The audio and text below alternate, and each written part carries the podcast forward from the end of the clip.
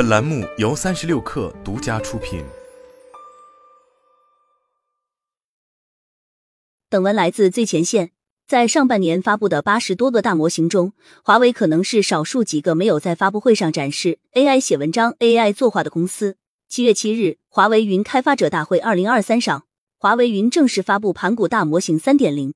华为常务董事、华为云 CEO 张平安表示，华为盘古大模型不作诗，只做事，正式给盘古大模型定调。盘古是一个完全面向行业的大模型，包括 NOP 大模型、多模态大模型、视觉大模型。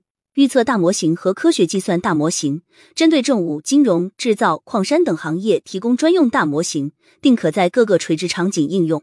这一次，盘古自然语言处理大模型更新了一些信息，包括可为客户提供一千亿、三百八十亿、一百亿多个参数 NLP 模型，匹配不同行业不同诉求。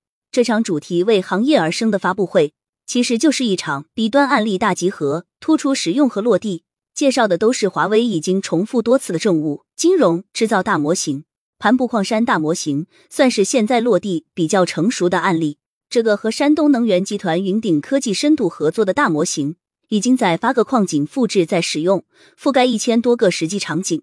金融大模型和工行合作，在工行网点试点，并提升柜员善次办结时间五分钟以上。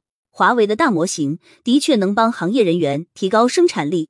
在金融大模型中。AI 会解答政策，为金融分析员分析数据，生成营销话术等等，这些都是保险、证券、基金行业人员需要的功能。同样的，制造大模型以优化流程和提高效率为目的，在华为自己的制造生产线落地。华为盘古大模型只用一分钟即可生成三天生产计划，并在生产过程中帮助工作人员更快的分配供应链器件，规划物流。除了传统企业，盘古大模型和美图合作了模特生成功能。天眼查的商查助理天眼妹也加入了盘古大模型的技术。华为有多年和行业客户打交道的经验，可以拿到足够丰富的行业数据训练大模型。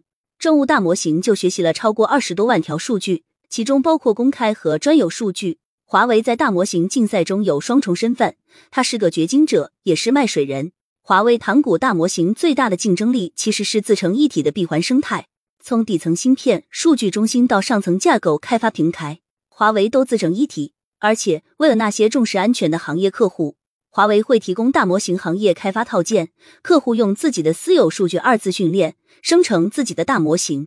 华为卖算力顺理成章，华为云推出专门为 AI 行业建立的升腾云服务，并在贵安、乌兰察布上线两个新的 AI 算力中心。美团已将七十多个应用迁移到升腾云，美图也逐步将大模型和小模型算法迁移到升腾云。华为足以让很多互联网公司眼红。